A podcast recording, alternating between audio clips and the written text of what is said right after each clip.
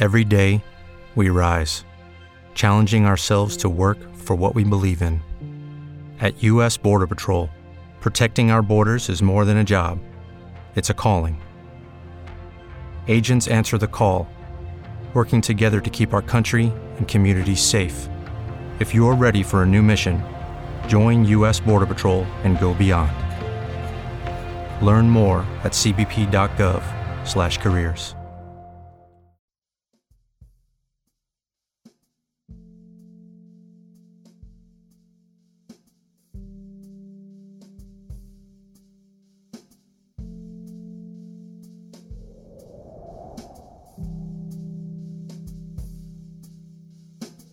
Muy buenas, soy Claudia Agüero y este es el curso Teoría General del Derecho de la Universidad Alberto Hurtado.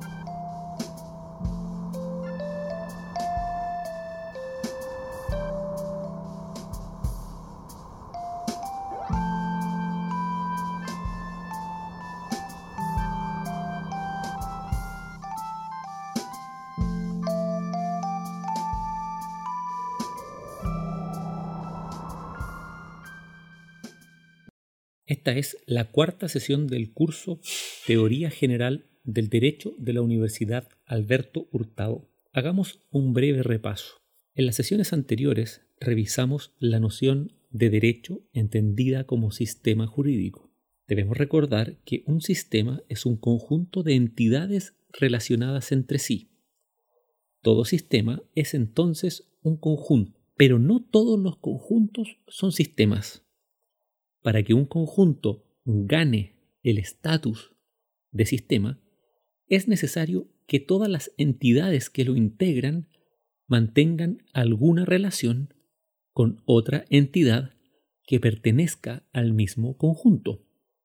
Por ejemplo, un conjunto formado por dos ciudades, Santiago y Viña del Mar, es un sistema en las medidas en que estas dos ciudades tienen una relación o un vínculo. Por ejemplo, la Ruta 68 podría ser ese vínculo. Entonces, son las relaciones entre los elementos o, con más exactitud, la naturaleza de las relaciones que vinculan a los elementos que forman parte del sistema, lo que le da la naturaleza o el estatus de sistema al conjunto. Llamamos sistema deductivo, entonces, a aquel sistema en donde la naturaleza de la relación que vincula a los elementos es una naturaleza deductiva. Lo mismo podría ocurrir si pensamos en un sistema económico.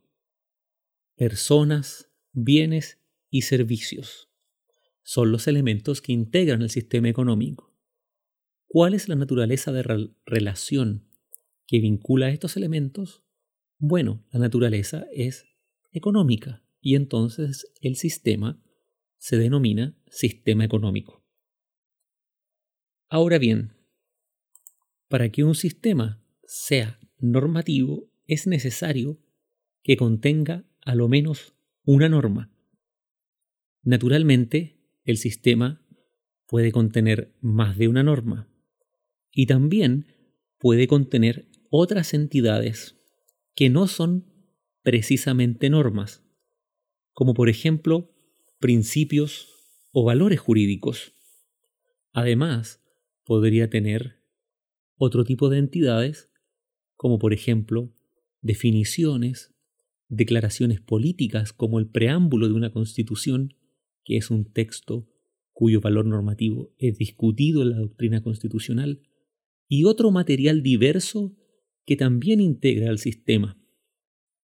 Eso no está en discusión. Lo único que se necesita para que el sistema sea un sistema normativo es que como mínimo encontremos en el sistema o dentro de sus consecuencias lógicas, ya que el sistema es deductivo, una norma. Como ya sabemos, para que un sistema normativo tenga el estatus de sistema jurídico es necesario que se cumplan otras condiciones. Por un lado, el sistema tiene que fijar coactividad en el caso de incumplimiento de las normas que él mismo establece. En segundo lugar, el sistema tiene que tener institucionalización, es decir, debe regular mediante órganos o autoridades el proceso de producción de nuevo derecho. En tercer lugar, el sistema debe estatuir órganos primarios. Hablamos de órganos primarios para hacer referencia a los jueces como los únicos facultados para resolver conflictos jurídicos usando las normas del derecho preexistente. En este sentido, y Nino aquí profundiza un poco, hacemos referencia también a la necesaria obligación que tienen los jueces para decidir los casos conforme lo establecen las normas dictadas por el legislador. Y entonces hemos rechazado la posición que señala que es posible imaginar un sistema jurídico en donde los jueces no tienen esta obligación, también denominado sistema de absoluta discrecionalidad. En el punto 2 del capítulo 3 que estamos analizando, Nino comienza a revisar los llamados criterios de pertenencia y criterios de individualización. Esto es muy interesante porque lo que Nino nos presenta son dos preguntas diferentes. La primera pregunta es, ¿cuándo una norma determinada pertenece a un sistema jurídico? Por ejemplo, ¿cuándo una norma X pertenece al sistema jurídico chileno? En el fondo, esta pregunta exige conocer los criterios de membresía que usa el sistema jurídico chileno para permitir el ingreso o la pertenencia de una nueva norma al interior del sistema. La segunda pregunta, la pregunta por la individualización, no es una pregunta en relación a una norma específica, es una pregunta más general. La pregunta interroga por cuáles son los criterios que usamos para reconocer a un sistema jurídico, individualizarlo o distinguirlo en relación a otros sistemas jurídicos. Entonces, por ejemplo, ¿cómo distinguimos el sistema jurídico chileno del sistema jurídico argentino, del boliviano, del peruano o del sistema jurídico francés? Esta pregunta exige tener claridad sobre criterios que usamos como juristas para recortar o demarcar el sistema jurídico chileno y distinguirlo, como hemos dicho, de otros sistemas jurídicos, entre comillas, colindantes. Estas preguntas son tradicionales en la teoría del derecho y en los inicios de la teoría del derecho eran preguntas que se intentaron responder con una única respuesta. Es decir, lo que se intentaba hacer era matar dos pájaros con un solo tiro. Quizás el ejemplo más clásico es el trabajo del profesor John Austin, uno de los primeros pioneros de la teoría del derecho. Para Austin, el criterio de pertenencia y el criterio de individualización estaban radicados en la persona del soberano. Para Austin, entonces, una norma pertenecía al sistema jurídico cuando era dictada explícitamente por el soberano o el soberano consentía tácitamente en su aplicación o uso sin rechazarla o sin derogarla explícitamente. Del mismo modo, el soberano servía como criterio de individualización del sistema. Entonces, para distinguir el sistema jurídico chileno del argentino, según Austin, lo que habría que hacer es distinguir diversos soberanos. Un soberano para Argentina y un soberano diferente para Chile.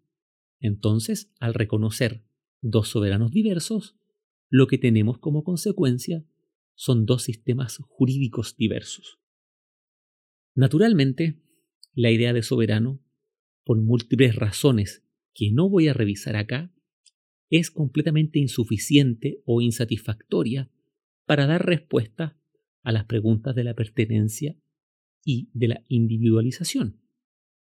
Entonces, lo que hace Nino es no tratar Austin y comenzar con los criterios de pertenencia o individualización, conectando estas dos preguntas y el problema de la validez jurídica. ¿Por qué conecta Nino estas dos preguntas con la cuestión de la validez?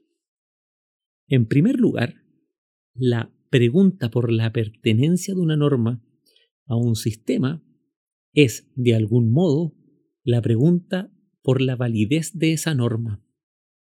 Cuando yo me pregunto, la norma de la ley, voy a inventar, 10.500, ¿pertenece o no pertenece al sistema jurídico chileno? Lo que estoy preguntando, en otras palabras, es, ¿la norma de la ley 10.500 es válida o inválida? En este sentido, el término validez se usa de manera puramente descriptiva para indicar que la norma de la ley 10.500 pertenece o no pertenece al sistema jurídico chileno. Este uso de la palabra validez debe ser cuidadosamente distinguido de otro uso de la palabra validez, que es un uso típicamente normativo o prescriptivo. Aquí Nino hace referencia naturalmente al concepto de validez como fuerza obligatoria de la norma. Aquí, en este segundo sentido, la palabra validez adquiere otro significado. La palabra ya no significa si la norma pertenece o no pertenece al sistema jurídico chileno. Preguntarse por la validez entendida como fuerza obligatoria de una norma. Por ejemplo, ¿es válida o tiene fuerza obligatoria la ley 10.500? Es preguntarse por la existencia de una obligación de usar la norma si somos jueces para resolver un caso, o de guiar nuestro comportamiento según la norma si somos ciudadanos. Para Nino, estos dos significados de la palabra validez deben ser cuidadosamente distinguidos. Para respetar esta idea de Nino, lo que vamos a hacer es denominar validez pertenencia al sentido descriptivo de validez y vamos a hablar de validez fuerza obligatoria para denominar al sentido prescriptivo de validez. Entonces, ya sabemos que el problema de la pertenencia de una norma a un sistema jurídico es un problema de validez pertenencia o del concepto descriptivo de validez. Las normas no derivadas son, por oposición a las derivadas, todas las normas que son formuladas, promulgadas o dictadas sin hacer referencia a normas pertenecientes al sistema jurídico. Por eso se les llama normas no derivadas. También se les puede denominar como normas independientes o como normas originarias. Dino deja de lado las normas independientes originarias o no derivadas y comienza a tratar el problema de la pertenencia al sistema jurídico a partir de las normas derivadas. ¿Qué nos dice sobre estas normas? Básicamente nos da una idea clave. Una norma pertenece a un sistema jurídico cuando el acto de dictarla ha sido autorizada por otra norma que pertenezca al sistema jurídico en cuestión. Es decir, tratándose de una norma derivada, la pertenencia requiere que la formulación de la norma sea realizada conforme a los mandatos de otra norma jurídica que pertenece al sistema. Veamos un ejemplo. Tenemos una norma dictada por una autoridad. Supongamos una norma que dicta un alcalde y que prohíbe cerrar ciertos establecimientos comerciales. Esta es una norma derivada. ¿Por qué es una norma derivada? Porque la competencia de la autoridad, en este caso del alcalde, depende de otra norma, en este caso de jerarquía legal, que configura los poderes competenciales del alcalde. A su vez, esta norma de rango legal pertenece al sistema porque fue producida por el legislador conforme a los mandatos que establece la constitución política de la República. Así, la actuación del alcalde ordenando cerrar ciertos establecimientos comerciales es una norma derivada de la norma de rango legal y la norma de rango legal es una norma derivada a partir de las normas constitucionales. Se genera entonces una relación, una cadena, diría Ras.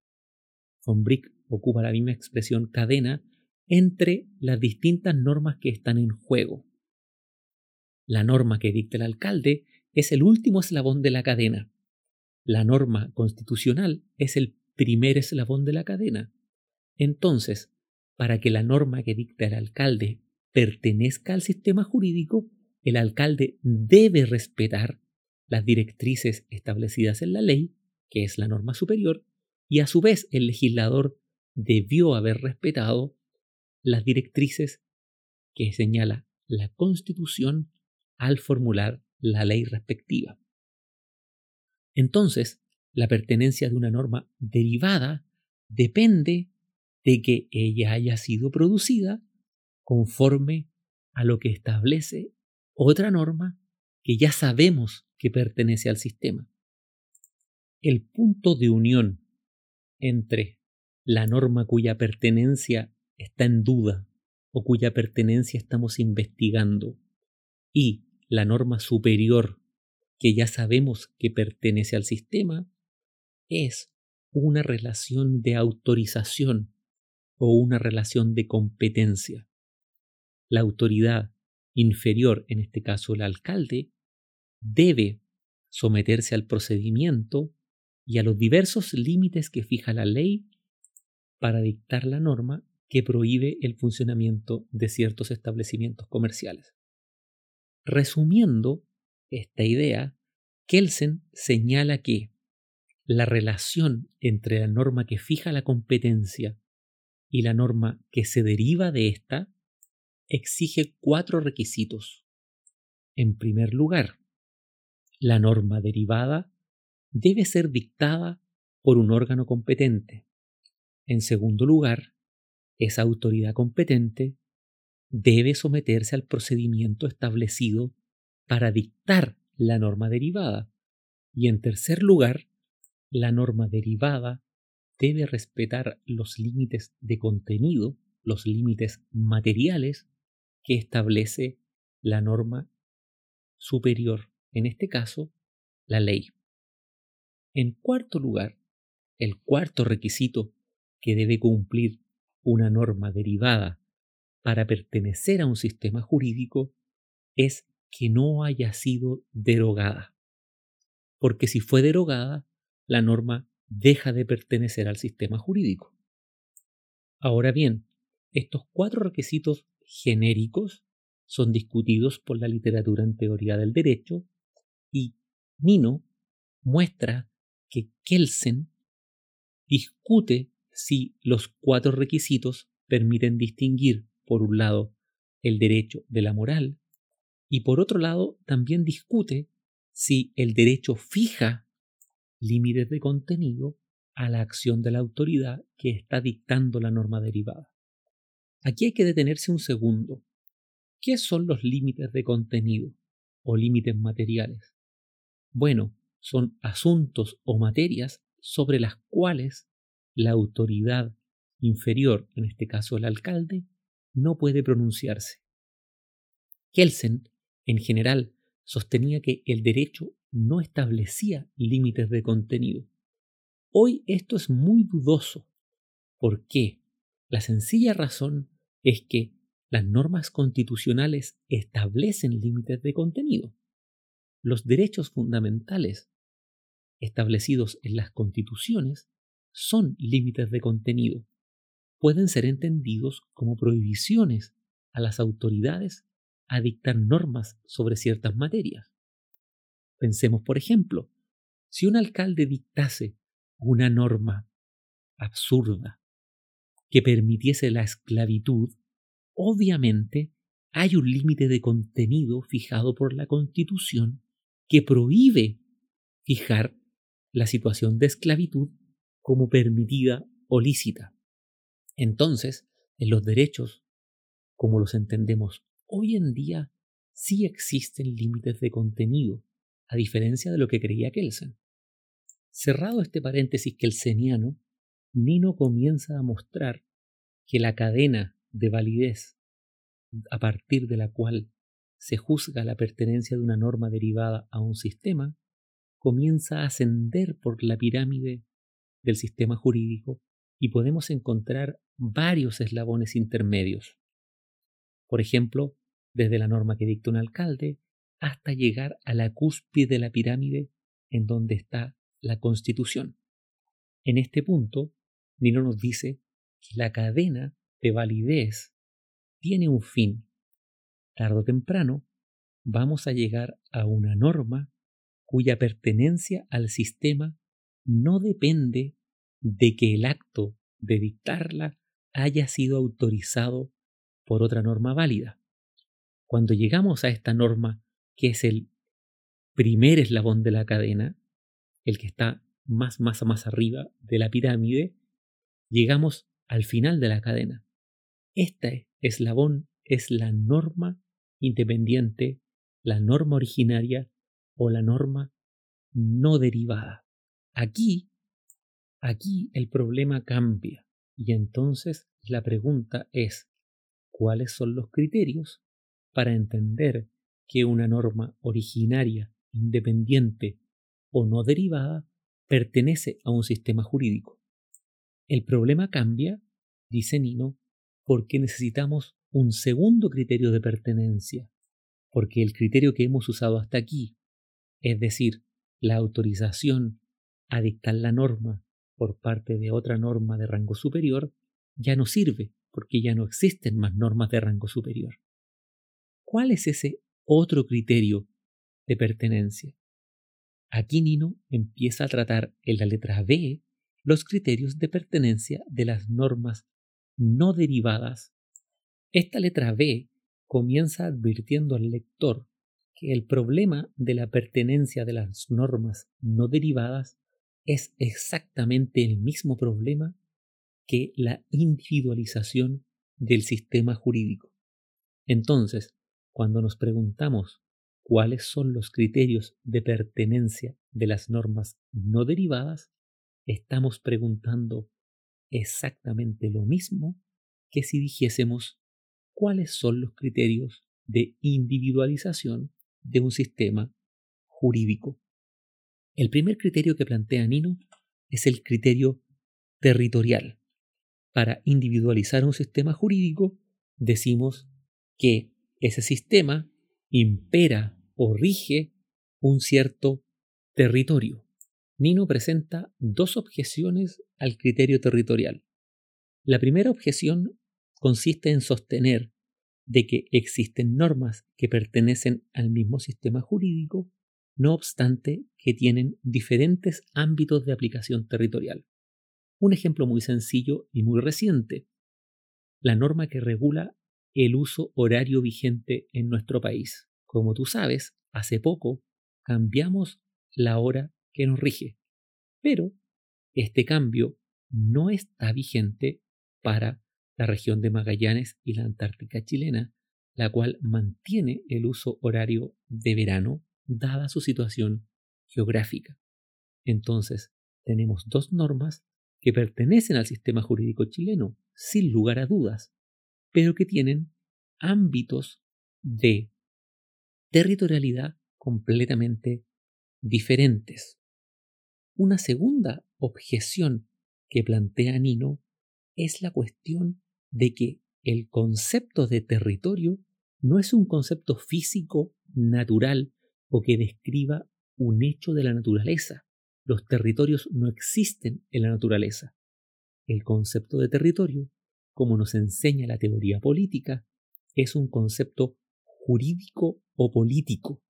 Y entonces el criterio del territorio no nos permite contar con un punto de apoyo que le dé individualidad al sistema jurídico más allá de las mismas normas que el derecho establece. El territorio, como criterio de individualización del sistema jurídico, fracasa entonces por ser un criterio circular o tautológico.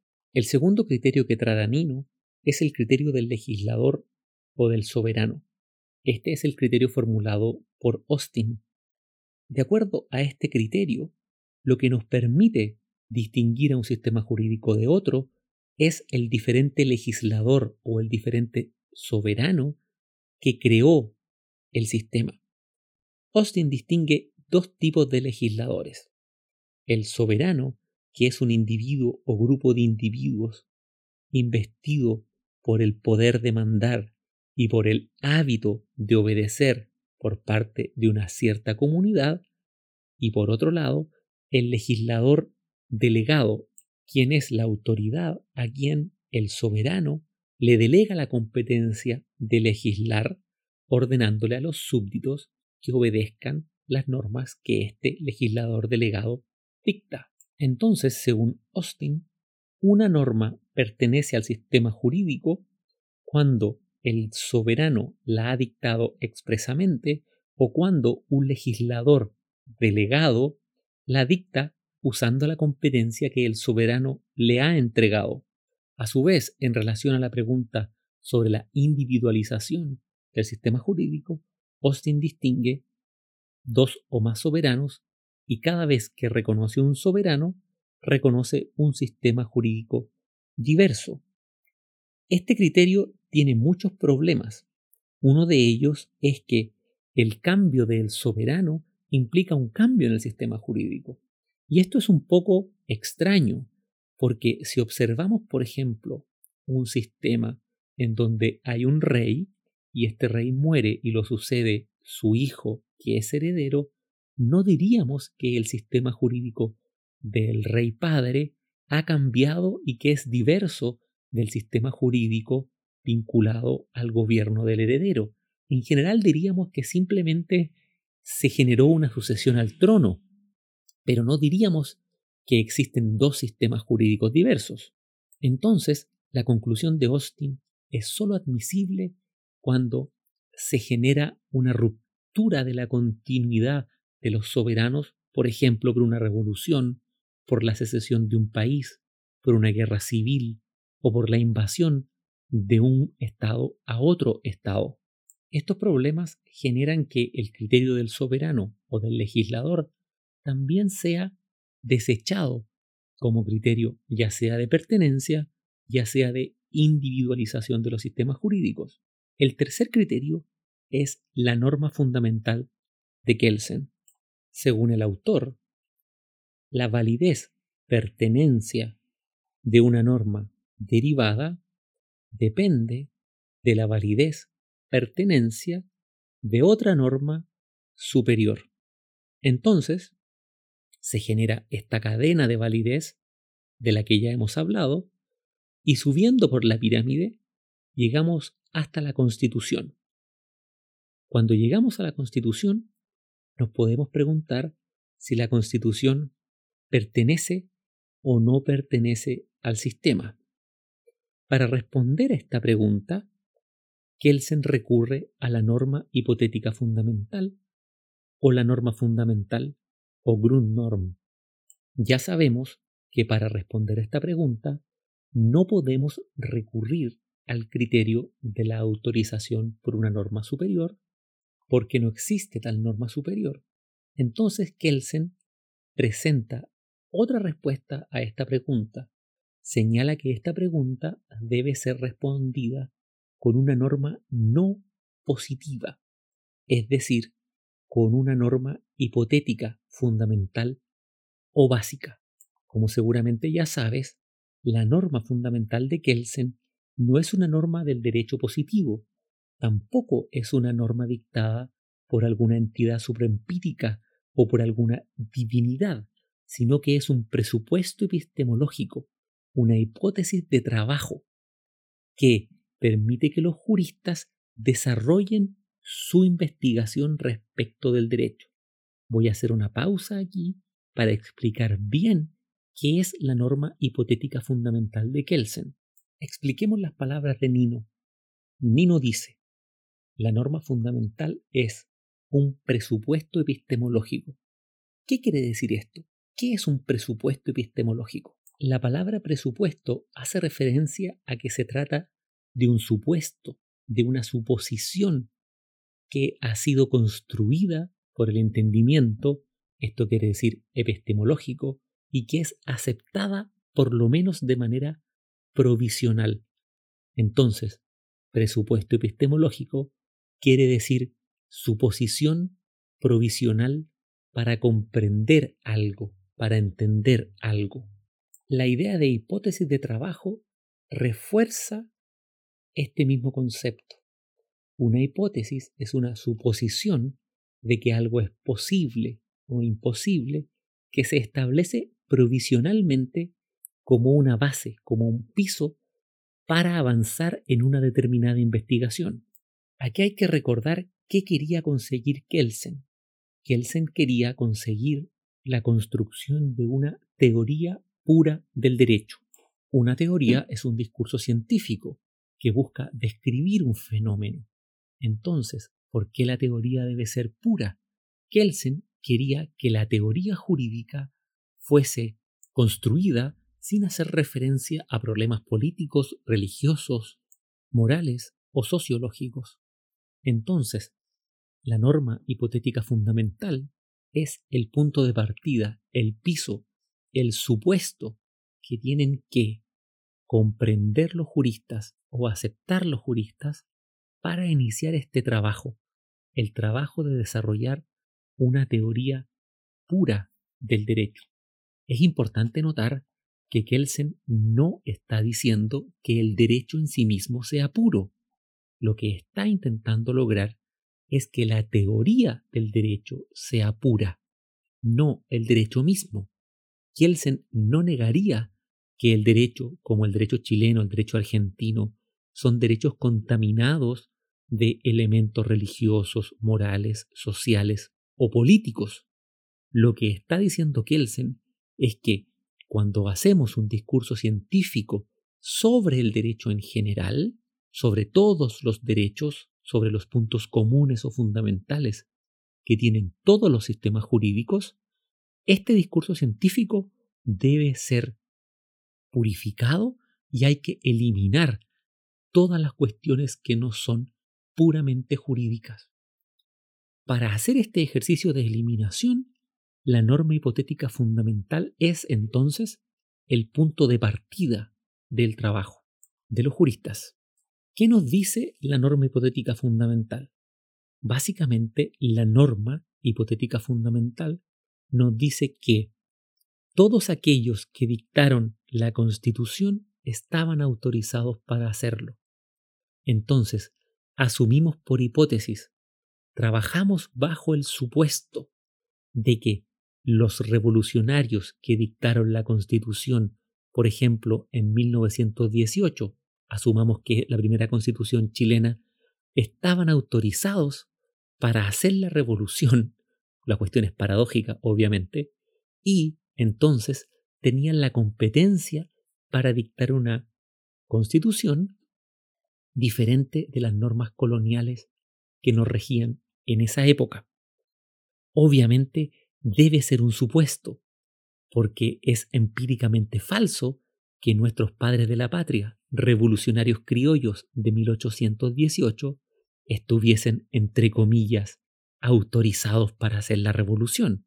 Por eso es una hipótesis de trabajo o un presupuesto que debemos asumir para entender que todo lo que se deriva a partir de esta constitución es derecho chileno y que las normas que se derivan a partir de esta constitución válidas o pertenecen al sistema jurídico chileno. Según las ideas de Kelsen, entonces, para distinguir un sistema jurídico de otro, hay que reconocer primero distintas normas fundamentales. Porque, frente a distintas normas fundamentales, se asume el nacimiento de diferentes sistemas jurídicos. Naturalmente, los juristas no toman esta hipótesis de trabajo de forma arbitraria o azarosa.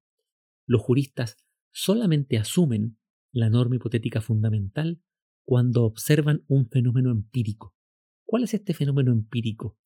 Los revolucionarios, este primer legislador, dicta normas que son eficaces, en el sentido de que los súbditos, los ciudadanos, las obedecen y, por otro lado, los jueces las aplican cuando resuelven las controversias que conocen. Entonces, no es una suposición arbitraria que el derecho chileno haya nacido con el trabajo de los revolucionarios en 1818. Lo que ocurre es que hemos observado que las normas dictadas por el gobierno de O'Higgins fueron eficaces y entonces a partir de ahí los juristas han asumido, supongamos que estamos en la teoría de Kelsen, que existe el derecho jurídico chileno y que todas las normas que se derivan de esta constitución, pongamos por caso la de 1818, son válidas en el sentido de pertenecientes al derecho chileno. Después de explicar la posición de Kelsen, Nino automáticamente la cuestiona. Se pregunta, ¿Qué dice Kelsen acerca de la validez de la norma fundamental? Aquí, naturalmente, Kelsen comete errores, falla, y entonces aquí está el punto débil del criterio de individualización de los sistemas jurídicos basado en la norma fundamental de Kelsen. Lo primero que nos dice Nino es que la teoría pura responde de manera confusa a esta pregunta. Kelsen no responde ¿por qué tenemos que aceptar esta extraña hipótesis? ¿Qué es lo que nos obliga a entender que esta hipótesis es el punto de partida de la reflexión de los juristas? Nino señala que el criterio de la norma fundamental no resuelve el problema de la individualización del sistema jurídico. Comienza usando el argumento de Ras. Ras objeta a Kelsen porque Kelsen, para asumir la norma hipotética fundamental, toma como punto de partida el trabajo del primer soberano o del primer legislador del sistema jurídico. En nuestro caso, en el ejemplo que hemos tomado, O'Higgins en 1818. Entonces, Rand nos dice, antes de formular la norma hipotética fundamental, ya tenemos individualizado el sistema jurídico, ya sabemos que en 1818 se dictó una constitución. Además, tenemos jerarquizadas las normas. Sabemos que lo que dictó Higgins es una constitución. Entonces, la norma hipotética fundamental no cumple ninguna función en encontrar el punto de partida del sistema jurídico, en determinar que 1818 es el punto de partida, ni tampoco cumple función al establecer la estructura del sistema jurídico porque nosotros ya sabíamos que lo que dictó Higgins es una constitución. Entonces la norma hipotética fundamental resulta superflua. Basta con saber historia, por decirlo así en términos coloquiales, para entender que quizás en 1818, en 1810 o en 1811 está el punto de partida del sistema jurídico chileno y no necesitamos recurrir a la teoría kelseniana para saber cuál es la norma originaria del sistema. Con estas ideas hemos concluido la revisión de la norma fundamental de Kelsen como criterio de individualización de los sistemas jurídicos. Vamos a dejar esta sesión hasta aquí.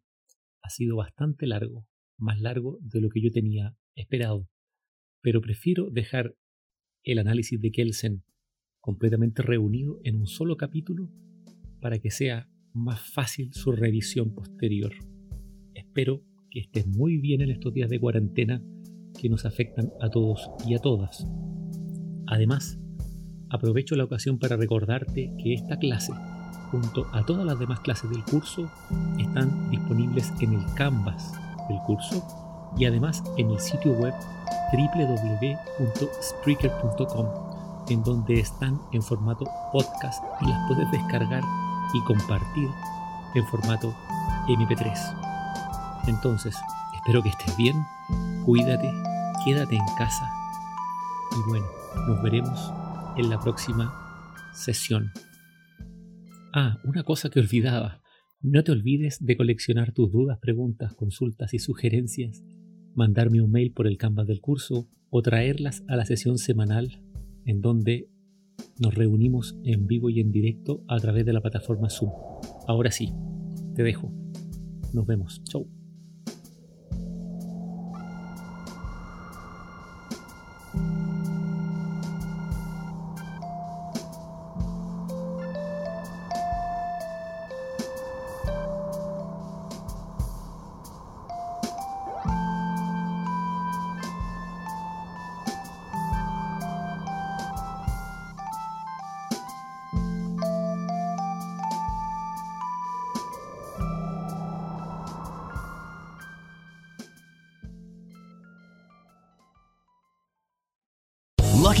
Casino asking people what's the weirdest place you've gotten lucky? Lucky? In line at the deli, I guess? Aha, in my dentist's office.